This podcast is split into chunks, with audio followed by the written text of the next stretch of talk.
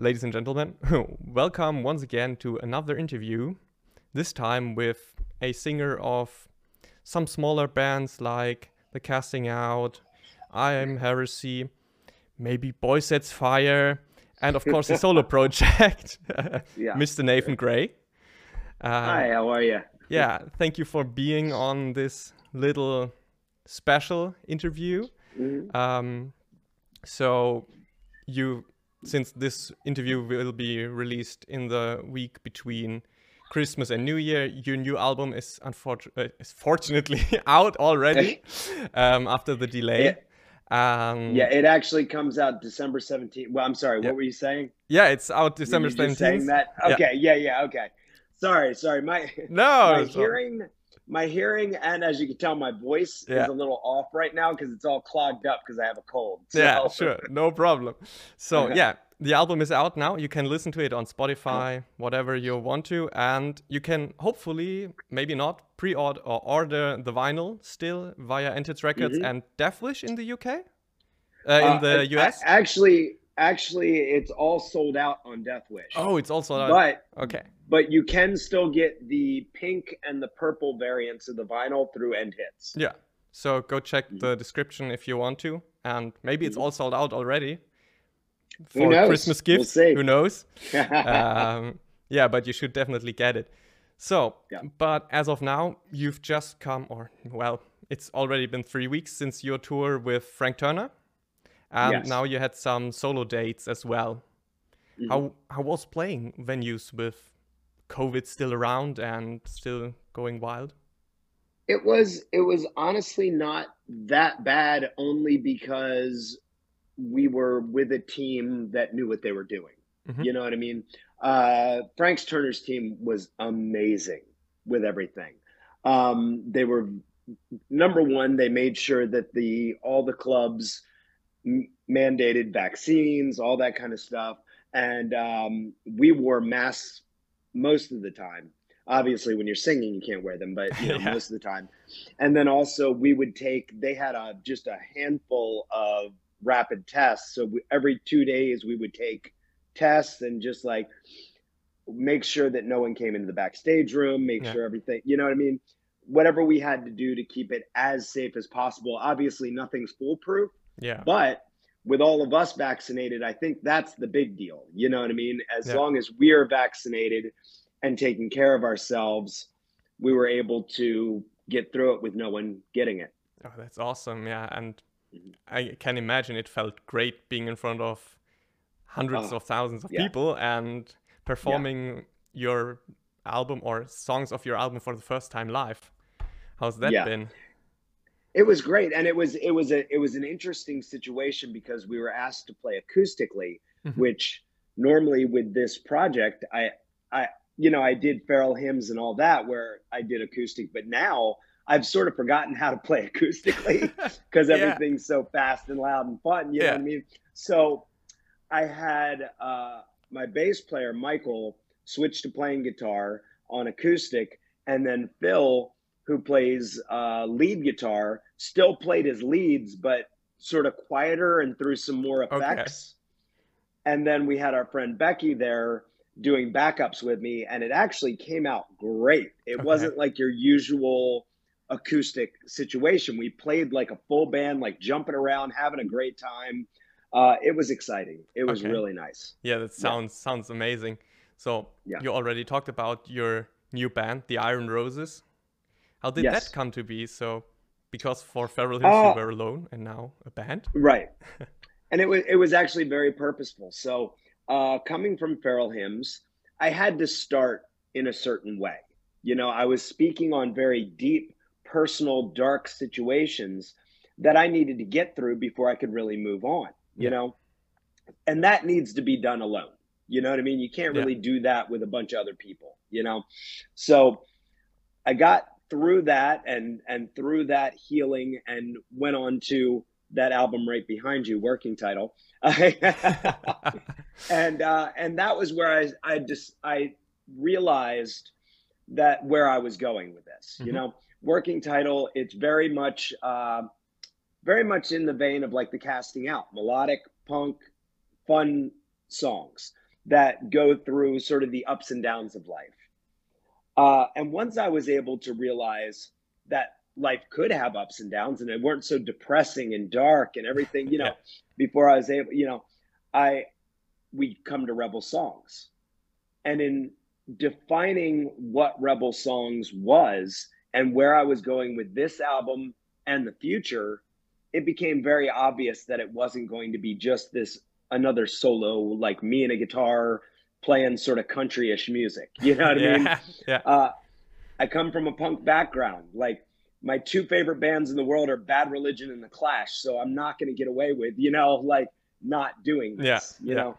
So, um, it was time to jump back in and to form a band that could do exactly what I needed to be done for what I wanted to do and that's how the Iron Iron Roses came around. Uh, as a full band, I felt like just calling it Nathan Gray wasn't really number one. It would be yeah. weird getting on stage with a bunch of people and going, "We're Nathan Gray," or you, like you, you, all of us are. Yeah. Or, and I also sort of felt bad for like touring musicians. Like people would be like, "Oh, what band are you in?" And they'd be like, "Nathan Gray." yeah, know, like, kind of weird. Yeah. They they didn't have anything. I wanted to give them ownership over what they were doing. You know what I mean? So adding in Nathan Gray and the Iron Roses, it's still my project, but it gives them something to to be a part of. You yeah, know what I mean? Definitely, yeah. Yeah. Yeah. Okay. So, but for the European side, you would have other musicians then, or um, like Norbert Buchmacher on the last tour, or would you bring them? Yeah. Okay. So in Europe, until I can afford to start bringing people over. Yeah. Um, I think normally you'll probably see the Norbert Buchmacher guys and my friend Ben Cristo, who mm-hmm. always plays guitar with me. So you'll probably see those guys for a while. And maybe even once I start bringing some of my usual touring group with me, you know, yeah. um, I, they are all part of this as well. Like anybody that plays in this band is an Iron Rose, you know, yeah. um, which I, I got that title from the uh, symbol that I use a lot. That's sort of like the iron front symbol, but with roses. The three roses, yeah. Yeah, because I I was combining two very important anti-fascist symbols. Mm-hmm. One being the iron front, uh, and the other being the white roses and Sophie Scholl, yeah. as we I'm sure many Germans know. Yeah. Um, she and her group, the White Roses, are a big inspiration to me. Mm-hmm. And I think that we need to realize that fascism isn't combated in one way. You know? Yeah. Obviously, the Iron Front was a very militaristic, violent group. Yeah. You know, that that had to fight in violent means against violent men. Um, whereas the White Roses was a very peaceful uh, action against fascism. Uh, and I think both of those are valid. I think that we need to realize that there is no one way. There is discernment on how you fight it depending on the situation you're in, but we must always fight against fascist forces. And no matter how we end up doing that, the important part is that we do it. Yeah. Yeah, that's it's it's very evident on rebel songs. Yeah, thank you. It's it's as you said before, it's your most political album in recent mm-hmm. history. And that's yes. why I want to talk about two events that definitely influenced Rebel songs. The first is the mm-hmm. 25th of May 2020, the death of mm-hmm. George Floyd, which yes. is very openly talked about in Don't Wait Up. Yes. Um, did you write that song directly afterwards or did you? Okay. It was literally about uh, one of my own situations where after the death, the well, I, not the death, the murder. Yeah, it's George, the murder George of George Floyd. Floyd. Yeah, the murder of George Floyd. Um, how helpless I felt in that situation, and but something very positive happened in this. In that I was sort of like lashing out about this and how angry and hopeless I felt in the area I live. And a friend of mine got in touch and was like, "Hey, there's a group, a uh, a group connected with Black Lives Matter uh, called Cecil Solidarity in Elkton, Maryland. You should get in touch with them. They're doing protests. They're getting out in the street. They're, you know, basically telling me, hey, don't just bitch about it. Get yeah. out there, do yeah. something. There's people in your town. And I was so excited. I was like, "Are you kidding me? Really?" And I went and looked, and this group. Uh, I've actually I did an interview not that long ago on my own page with my friend Christine, who runs this organization, mm-hmm. yeah. And she's wonderful.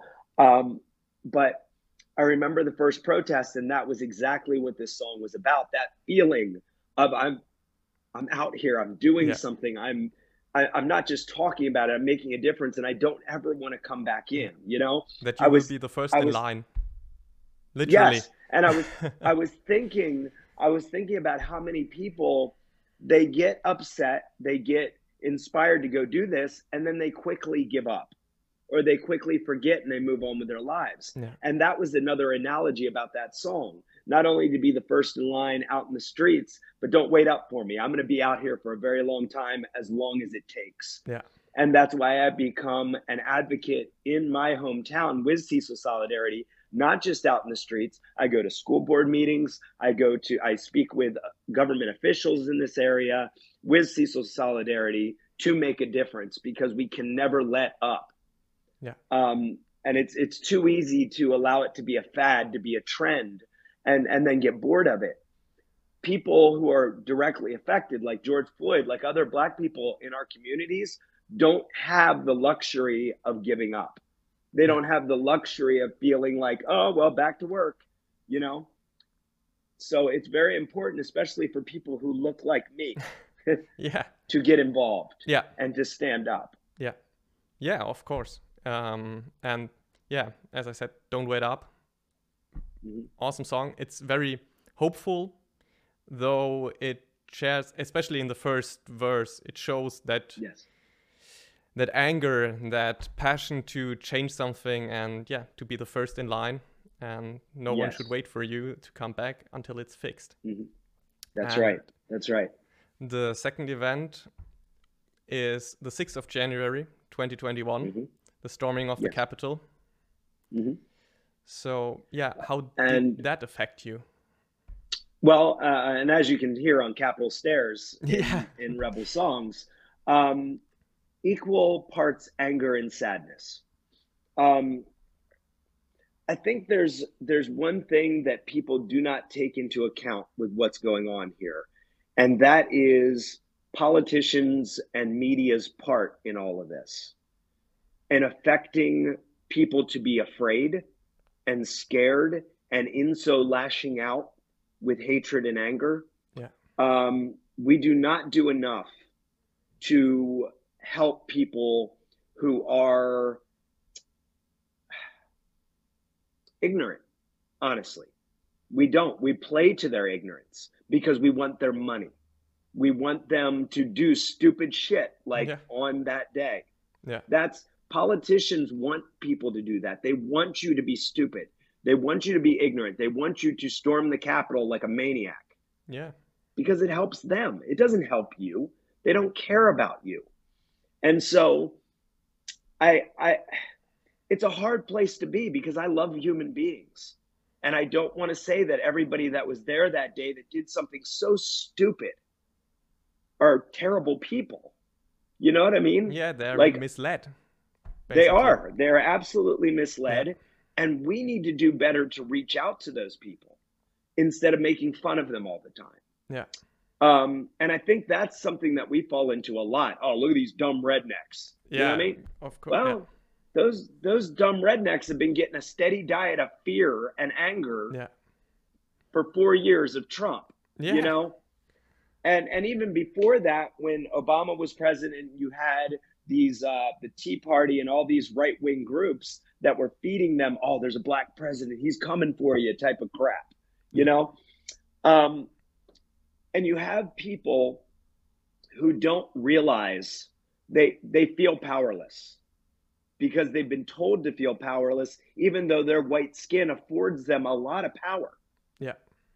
You know? So so they are set up to be martyrs they're set up to feel like they're being stepped on when someone else gets some rights you know yeah so it's difficult because in that song it's it's sort of like a hey, you sort of fucked up there, buddy, huh? You know what I mean? Not so much of a screw you, you're a traitor and should go to jail. You yeah. know what I mean? I I struggle, you know, with it yeah. because there should be consequences to it and people should get in trouble for it.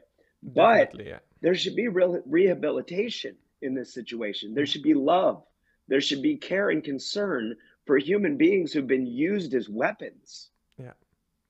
So, yeah, it's it's a hard Definitely, it's a hard yeah. topic, you know. Yeah. And you can't. And I really yeah. loathe politicians and media sources that use these people yeah. to do the atrociously stupid crap they did that day. Yeah, yeah. There there might be a a, a core of people that were stupid assholes that went there, mm-hmm. but there are mm-hmm. also people scared of what's happening to yeah. the country, even though it's mm-hmm. maybe a good change because something like that also happened in Germany. Something right, similar. and those are the people we have to reach, like yeah. the people who were scared into voting for AFD. Yeah, mostly uh, a lot in East Germany. You yeah. had a lot of fear over there, you know. Yeah, and um, and I think it's important that we learn discernment. There are absolutely some people that are just lost. Yeah, there You're are some fascists out there. You know what I mean? Right. It's just there's no, nothing doing. You have to fight them. Yeah. But you have to learn the discernment between those people and the people they influence. You know? For sure, yeah. And we need to be the positive influence that they see. You know, because the right wing have no joy. They have no love. They have no kindness. All they have is fear. So if we can reach in, so they attract broken people. Yeah. You know what I mean? If we can reach those broken people with love and care and prove that they're worth something. They're worth more than their anger. They're worth more than their hatred. Maybe we have an opportunity to change some hearts. Yeah. You know? Yeah, it's even if we can change one guy, that's Yes. That's already a win for the without a doubt.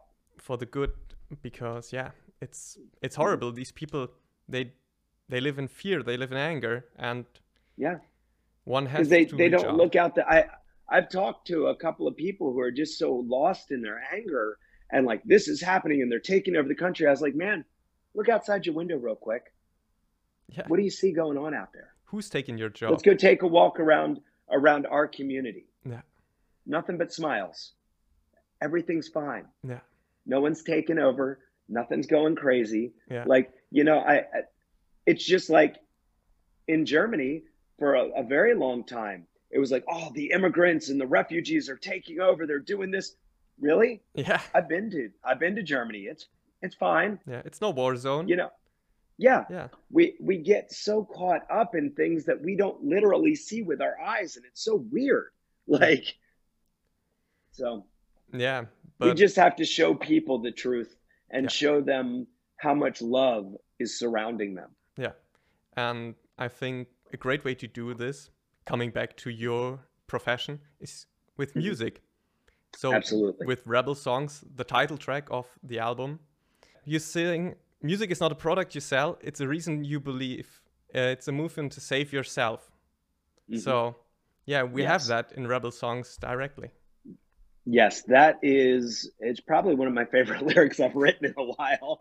I when I play it live, I get a little choked up, you know yeah. what I mean? Like because it's so true um, that you see it all the time. People are just selling a product, you know, and obviously you have to sell your yeah. music. You know, we need money to live, we need to survive. Yeah. But at the same time, that can't be the only reason you're doing music. Yeah. Music is too important to be like a McDonald's cheeseburger. You know, yeah. it it needs to be something more. It needs to reach people. It needs to touch people because I think we all have a story where music has personally touched us or saved our lives. Times where we were at our lowest, where we were hurting so badly, and someone wrote a song. We didn't know them, they didn't know us. Total stranger wrote a song that saved your life. Yeah. And that's incredible. That's how powerful music is. Yeah. And so if we can take that and we can make the political personal and the personal political, and we can make our social commentary, our political pro- commentary, not about hate, not boring, not a bunch of white guys in suits. Yeah. People who believe in something more than basic politics. Politics are bullshit. Politics are boring. Revolution, change, rebellion against the hate out there. That's important because we get ourselves locked into political parties and into narratives instead of realizing that love, hope, and kindness are the political change we need right now. So until we are able to change ourselves and then walk out into our communities, talk to our neighbors, become friends, create that change within our communities, which then stems out into our cities, our states, our countries, our world, it, we're not getting anywhere. Yeah, that that's and sure. and music is how I do that. Go yeah. on tour, play on different stages, and and when I play a show now, it is a ministry. Excuse this phrase. You know yeah. what I mean? It's it's like a. I, I had someone come up to me. It was like I feel like I was at a secular revival. You know what I mean? Like I was like, that's exactly it. Yeah. That's exactly what I want because people need that in their life. Yeah. That energy, that emotion, that love, and that kindness without being told, well, you don't get that kindness unless you believe in some weird yeah, thing up here. Sure. You know? Yeah. So instead of that, why can't it be a, a humanist, you know, revival? Why can't it be? Why can't we create that same energy, that same feeling, that same love, that same kindness just because that's what we want to see in the world? Yeah. You know? So we get up on stage, we laugh, we cry, we talk, we, you know, interact with people, hug, and, you know, just make it as much of a, a ministry over just uh, another show as we po- possibly can. Yeah. Because we really are there to reach hearts and minds. Yeah. I think that's something your soul you can keep. I don't know what that is. So. Yeah. that that's something everyone that ever saw you or Boy Sets Fire or any other mm. of your band live, I think everyone can confirm that you not just you are not just there to play music and then go off stage. You're there to yes. yeah bring Thank hope you. to the people. Thank you. And yeah, so with Rebel Songs, you also got another very vocal, very political artist with Tim McIlrath mm-hmm. from Rise Against. Mm-hmm. Uh, yes. How did that come together? Uh, I have known Tim for decades. Um, it's funny because uh, one of Boy Sets Fire's first tours after after the eulogy came out, I think it was. We were on the road and with several bands. It was us Thursday, a couple other bands, and there was this unknown opener band on that on that tour. Nobody really listened to them. Nobody really knew who they were. It was Rise Against. Yeah, small, we small like little a, band. yeah, small, tiny little band. Nobody. I think they'd put something, or they were about to put something out on Fat Wreck Chords. You know, it's just like nobody really knew who they were. Yeah. And uh, and it's funny that I've just known them ever since then. Um, but it was just great to watch them blow up from that. Yeah. You know, like they're a great band, and it was awesome watching them play every night. But like, I have no idea who these people are. What is this band? You know, like and uh, so it was it's it's been awesome. So when I got in touch with him, uh, they were about to release the Nowhere Generation mm-hmm. album, and uh, and he put in the time to do this, and I, I have all the respect and love in the world for him because I know what it's like when you're about to release an album. Yeah, it's busy, and you do not have time to do stuff like for this. Sure, yeah. But he did it anyway, and I am very grateful to him for doing that. Yeah, it's it really works well with you and Tim and mm. the the whole song. It's yeah, it's just full of energy and the the whole album actually is full of energy. It's a thank you. I I maybe would say it's your most hopeful or yes moving forward album from feral mm-hmm. hymns which was very as you said before self-centered and very yes trying to overcome your past to working mm-hmm. title mm-hmm. which still was about you and the people around you, but more mm-hmm. optimistic. And now, mm-hmm. yeah, rebel songs fight yeah. the shit that's out there. yes, and this is where I will be going from here. This is my path forward. It is a joyful take on the on the political is personal and the personal is political. And I want to create something new because I think people need it. They don't just need angry music anymore. They need something positive. They need what I heard in the Clash when I first heard them. You know, I was I almost gave up on punk rock when I heard the Sex Pistols. It bummed me out, honestly. Okay. I heard the Sex Pistols when I was young. I was like, this is punk. Yeah. They're just mad. Who gives a shit? Like yeah. they don't care. They're just mad. That's all the song's about. They're just pissed off. Then, whew, that first Clash album. I I I how old was I? I, I can't maybe 11, maybe 12, something like that. And I rented it from a library because it looked cool, you know. Okay. Yeah. And and and I and I heard that it was punk rock, and I was like, I'm gonna try this once one more time. You know what I mean? This yeah. punk rock thing because because I like the catchy, yeah, the catchy, fun shit about punk rock. But like the Sex Pistols were just like, Ugh. like just I didn't get it. Like why they're yeah. so pissed but didn't want to do anything about it. You know? Yeah. Um, and that album came on in Joe Strummer's voice and that passion and that and the reggae shit in there that brought such a joy to what they were doing. Yeah. Pardon me. No, sure. but um and that hopefulness of what they were saying. It's like, look, look at what's going on out here. Let's go get them. Yeah. I mean, let's go do this. Let's make this different. And that was when I fell in love with punk rock. I like immediately like I, I wanted to reach through that tape uh, when there were cassette tapes back in it and just give Joe Strummer a huge hug. You know what I mean? Because he he reaffirmed my belief in punk rock and why it was important. You know, so that's what was one of my impetuses with this album is looking back to what made me believe in punk rock and and then using that to move forward with my music obviously melodic punk rock is a thing I do a lot, you know? Yeah. But, but even, yeah, but even in music, I was like, how can I step it up? How can I do something different? Well, yeah. let me look back at my inspirations. They got into reggae music, which I really love. Uh, hip, uh, I, and then I was like, well, why not fuck around with some hip hop? I mean, like, yeah. I love hip hop music. I've never worked with it before. Why not? Yeah. You know what I mean? I, I know a lot of artists within hip hop that make me feel joyful. So why don't I get into some stuff that's going to add some joy and bounce and like, you know, creativity to what yeah. I do? So, um, two of the biggest influences on this album was the reggae artist uh, Toots and the Maytals. Um, he actually passed away recently, okay. uh, and uh, Bob Marley as well, because they both had very political ideas but they were very personally political and there was so much joy in what they had to say. Then looking past that to some of my hip hop artists that I really enjoy, there's an artist right now called uh, Tobe Nwigwe. He's a Nigerian artist, and his last name is spelled N W I G W E mm-hmm. T O B E.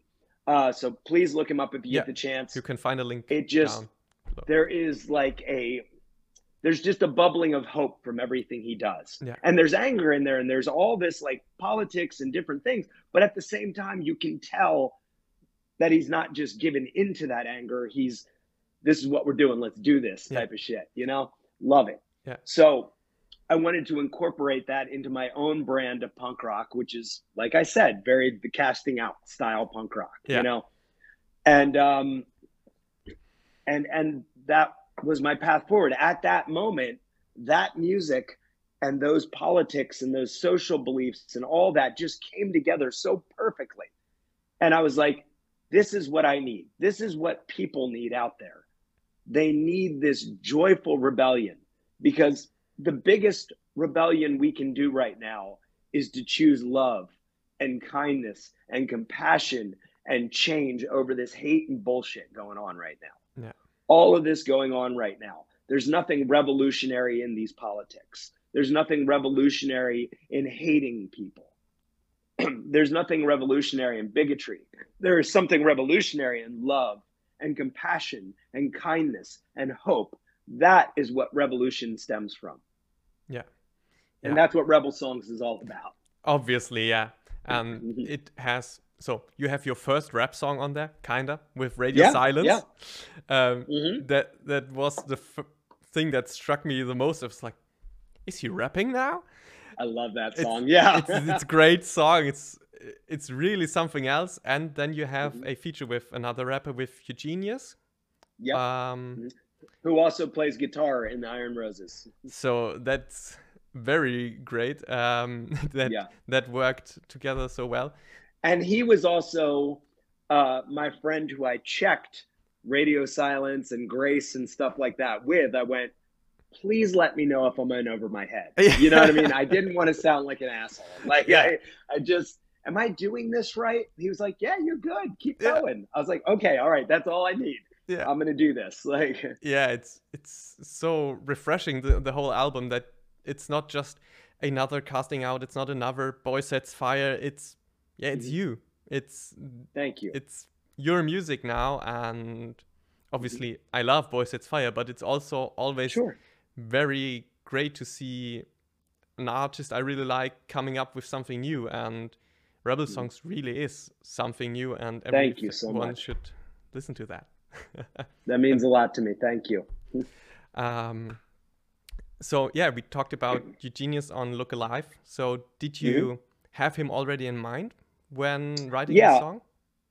Mm-hmm. It, it, was funny actually. He got in touch with me not that uh, long before I started writing this album, like a year or two ago, and um, must have been two years ago. He got in touch because he had used clips from after the eulogy on one of his songs. Okay. And he just wanted to check and make sure that was cool. You know what I mean? Like, and he sent it to me, and it's it's an awesome song. Okay. Uh, uh, and um, hopefully, I, I don't know if I could find a link to it right now, but I hopefully we can find it down the road. But um, he used after the eulogy in this song, and uh, so we just started talking after that uh, because obviously I was interested in hip hop and interested in getting it involved in what I was doing. And the more we talked, the more it was like we're gonna get along. This is gonna work. You know what I mean? And and it was funny because first I just brought him in to do that part in Look Alive and to sort of help me with my parts. And then after that, I was like, wait, you play guitar. You're joining my band. Like, you know, that's, it's, it's sort of how I've gotten everyone in the Iron Roses. It's like, you're in my band now. Like, you can't get out like, now. All right, fine. Yeah. so, um, if any one of our listeners is interested, you have interviews with all your band members, with Oizy and with Brian McTernan on your Instagram. Um, it's still available. You can check mm-hmm. them out. It's very interesting. It's also quite a long uh, interviews always it's like always an hour yes. but it's always very oh, fun yeah we let it go yeah, yeah. So, um, yeah. if we have not talked about it do you have a favorite song on the album i have i have several Oh, uh, if okay. I were to narrow it down, though, you know, it's hard for a new album. Yeah. You know, you love everything. It has twelve favorite I, songs of mine. yeah, yeah, yeah. But if I were to narrow it down, I would definitely say Radio Silence is one of my favorites because it's such a step out song. You know what I mean? Yeah. It's something that I was unsure of. It was like, it's it's just so much fun. You know, I, I'm rapping the chorus and then the the chorus goes into like this uh reggae sort of feel but in a very clash with clash sounding guitars yeah. and like you know and it just like i just love that song it's so much fun and um, I'd say Look Alive is another favorite, and um, Don't Wait Up, of course, is is a favorite. I also something that uh, I don't know if will be brought up a lot from other people, but one of my favorite songs on that album also happens to be. Um, I just lost myself. Sorry. no problem. um, that's hilarious. I lost the very last song on the album. Um, that said, that oh, said, yeah, yeah, yeah it was said. Grace. No, it's that said, yeah. yeah, yeah. So, and it's those two songs at the end that I really yeah. love about the album. You know what I mean? Like, there's something about those two songs going into each other, Grace and that said, that it just feels like the end of an album. Yeah. You know what I mean? Like, it just like, I, I just, I really love the power of that. Yeah, you come out of them and it's it not feels like there's anything missing. It feels like yeah, that's a yeah. great ending, and yeah, yeah. Um, I think there's only one song left we've not talked about, and that's Million. Okay. Yeah. Mm-hmm. So can you talk us, us yeah, can you tell us about the story behind that? Yeah, I think uh, out of all of the songs I have on that album, that one's probably the most inspired by my love of Tom Petty. yeah, yeah, you okay. know, yeah, uh, it's got a very out of any of the songs on that album, it's got a very Americana like sort of feel to it, you yeah. know, and and that's part of what I write. You know what I mean? That melodic punk will sometimes traverse into that world, you know, and and I think it's cool that I have an album that I have melodic punk, Americana, hip hop, and reggae all yeah. mixed together. You know, yeah.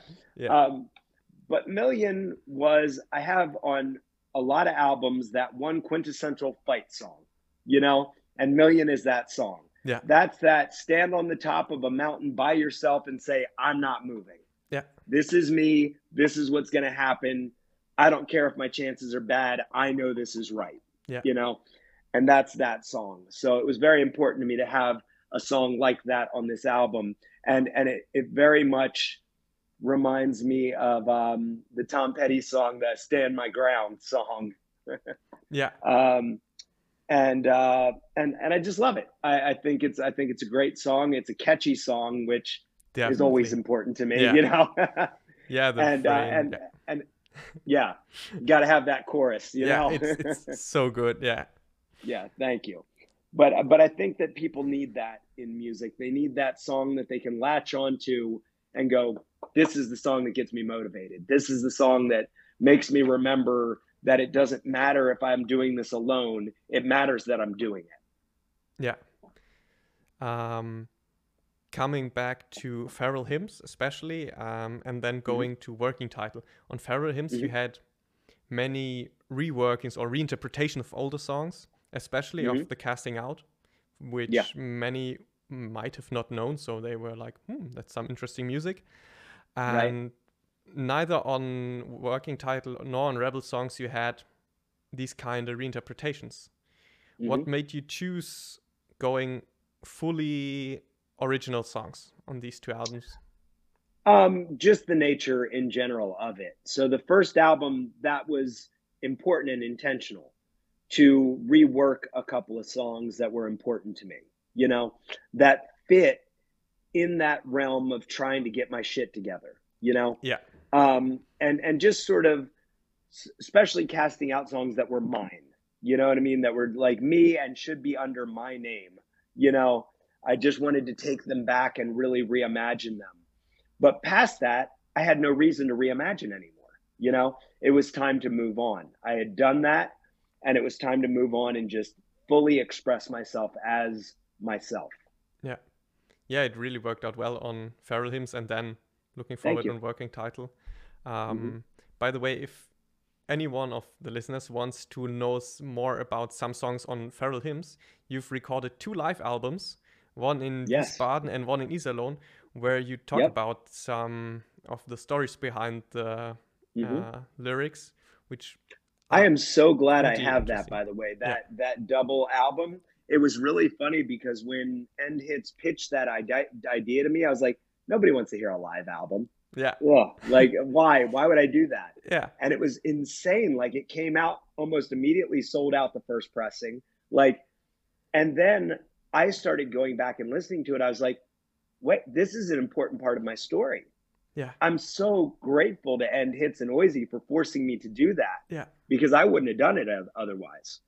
And now we have this time capsule, you know, of of the storyline that's leading us all on to to working title. Yeah. And I love it.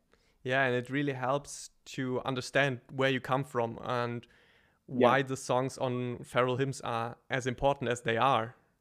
Yes. Um, yeah. And there's one other release that will get overlooked very often, probably. It's the split EP with Jesse. Yes. Uh-huh. It's yeah. actually one of my favorite releases. Um, oh, thank you. so, yeah, unfortunately, not many people know about this, but mm-hmm. um, yeah, can you tell us about the three songs you included there? Yeah, I mean that was that was an extension from Feral Hymns to include more like drums and more instruments. It was that was I'm glad you brought that up because I honestly would have sort of forgotten about it, even though I do love those songs. Like, yeah. it's not that I don't like those songs, they're great songs. But sometimes I forget about it because it was such a transitional EP yeah. from Feral Hymns to Working Title that it, it gets lost a lot of times. Yeah. But they are very important songs because they bridge the gap between Feral Hymns and Working Title. Yeah. You know, in in how the music evolved a little bit. You know, it's still in that sort of self um inner looking like depressed feeling lost way. But at the same time you do get some vibes that something's coming. You know what i mean? That there is yeah. a there's something waking up there's you know? a light at the end so, of the tunnel yeah. yeah. Yeah. Yeah. Okay. So in the end you have to choose between two options i give you oh no. So the first one is writing and recording music or touring? Oh touring. Easy. That wasn't a hard one. Yeah that, that, that's the easy yeah. one. Um, yeah that personal relationship during the tour is is way better than recording. Yeah. Either play the same songs live for 10 years and having the fun and feeling the people and then yeah. Yeah yeah yeah. Yeah. like you're doing with boy sets fire. Give me a new album. Yeah. Um, i can't promise that. Sorry. Yeah i know. Um, next one maybe another easy one vinyl or cd uh, I, I would go vinyl and i would go vinyl because um, bigger artwork. I really appreciate being able to open up an album right? As you see yeah. back there opening it up, being able to read the lyrics and not have to squint, you know, like yeah. sometimes you can get like posters and not only that, but cool looking like colored vinyl. Even if it's just to look at while it's spinning on your turntable, it's just cool. Yeah. There's something about the art of it yeah. that that really means something a little bit more to me than a CD. Yeah. Club show or arena, because you can basically do both. Oh yeah, uh, that's that's actually a hard one because they're both important and they're both um, something that an artist must learn to play correctly. You know? Yeah. Um, like there are, you have to be comfortable in both scenarios. If you're not, people will notice. you know? Yeah. Uh, so uh, some people, when they get out on that huge arena stage, all of a sudden they feel very small and they're like, "Fuck, what do I do?" You know. Yeah. Uh, and then the same, like people that are used to that, they get into a club and they think that they've somehow failed, you know? Yeah. And and my take is always whether I'm playing to three people or three thousand, I put on the same show every time. Yeah. And that is important to me. Now, that's a hard one because it, it does depend on the situation. Yeah. Like because festivals, you want that big, huge stage. You know Obviously, what I mean? Yeah. But club shows are also very important because you get so much up closer with yeah. people. So I think that like there's something to be said for both. If I were to have to pick at the end of the day, I'd probably go with the club show because you can have a big club show. You know what yeah. I mean? Like it's it doesn't have to be a hundred people. It could be three thousand people in a club. You know, but um, I'd have to go with that just because you got a little bit more of that squished up feel and everyone's involved. Yeah, the energy's pumping and yeah, yeah. yeah. And the next one is Cologne or Wiesbaden. Oh, why do you hate me? yeah, Damn that's it. a difficult one. yeah. Oh my god. Oh my god. We won't tell anyone. We won't tell anyone. I feel like I feel like everyone's gonna know. This is gonna be bad. Because um, as you know, as anyone with eyes knows, those two spots are huge for me. Yeah. You know, like that they have been Wiesbaden and Cologne have been home, you know, in Germany for yeah. me. So that is so difficult to choose between my babies. You know what I mean? Oh. Oh. Why do you hate me? I don't hate you. I just want to challenge you, you know? right. No, it's a challenge. It's a challenge. Um, by just a smidgen, just a little bit. I'm going to go with Wiesbaden. Oh, okay. By just a little. I mean, by a fraction. Like ah, but if you put if you put a gun to my head, you just have to shoot me because yeah, I fucking love both spots. Yeah, and I'm. that's difficult. I apologize to Cologne for even saying that, yeah. but like, I just I love you both. Both areas are absolutely phenomenal. Have been there for me so fervently from the beginning that I hope no one takes offense to that. Yeah. like, because I really I don't want to pick. He's making me. I just. and by the way, if you want to see Nathan and Boy Sets Fire live, they play two shows in Wiesbaden next year. This is true. Little yeah. side plug here. Little side plug, yeah. yeah. Um, another. Let us hope that happens. Please go get vaccinated. Yeah. Please. It is it is killing the industry. It is killing us as artists. Yeah. That you refuse to get vaccinated right now. I'm not even saying this as like your mean old dad, you know, or like some government thing. No, it's yeah. it's someone it's that's dependent us. on I it. am I am dependent on this to make a living, and yeah. it is killing me right now. If you are a fan of my music, please, please, please. I understand that there are a very small fraction of people who cannot. That's, that's okay. Yeah. But please, if you can, please don't fall for this conspiracy and this hateful message out there that's trying to get you to hurt your fellow people. Please, please get vaccinated. Yeah. So we can see this nice guy yes, live once please. again. yes. Um, okay, two left. Integrity or Dead Kennedys? Oh, oh, that's a good one. I think I'd have to go. I think I'd have to go with Dead Kennedys just because they were a bit more influential. Um, I think integrity is great. I uh, I've spent a really weird amount of nights with Dwid back in the day.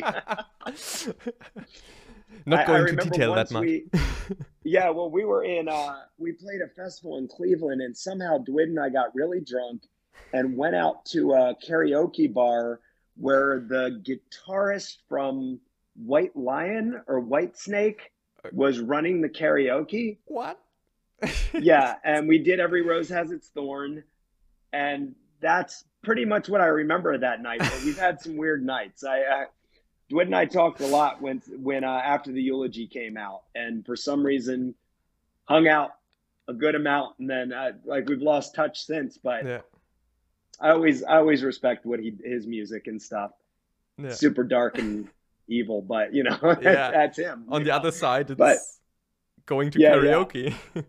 Right, right, right. But he's also a lot of fun. I, I one of the one of the funnier Dwid stories I have was um, one of my friends who was in that's in Bad Luck 13, which is also like this very like heavy dark band, saw me hanging out with Dwid and ran up to Dwid and was like, "Oh, it's fucking cool to meet you." The, obviously, Integrity was an inspiration to them, and uh, he asked Dwid what his favorite band was, and Dwid, without skipping a beat, said, "Definitely ABBA." And just broke his heart. It was amazing. like he was like, uh, "Really? Oh, okay," and just sort of wandered off in a daze.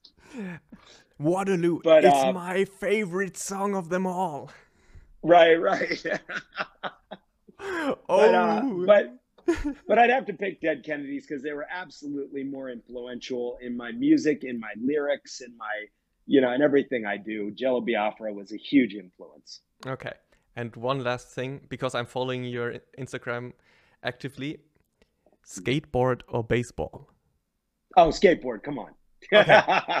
That was that yeah. was not a hard one. Uh, no, too easy. I do enjoy watching baseball, um, but skateboarding is is my is my jam. I yeah. love skating. Yeah, I love everything about it, and have since I was a kid. Yeah, and now you're getting into it again. Yes. Hopefully, without too great. many crashes. Like, yeah, after after many many decades of of not getting on a board, I finally set one up, and now I can't stop. Yeah, it's, it's just. But I, I, keep it simple now. I just skate curbs and stuff like that. I don't do big ramps or anything crazy like that. Ooh, yeah. I know my limits. so in the next, I just Nathan, have fun. The next Nathan Gray album will be a skate punk album. Without a doubt. Yep. okay, then. That's it. That's all my questions. Thank you so awesome. much for taking your time and thank you very much. I appreciate it.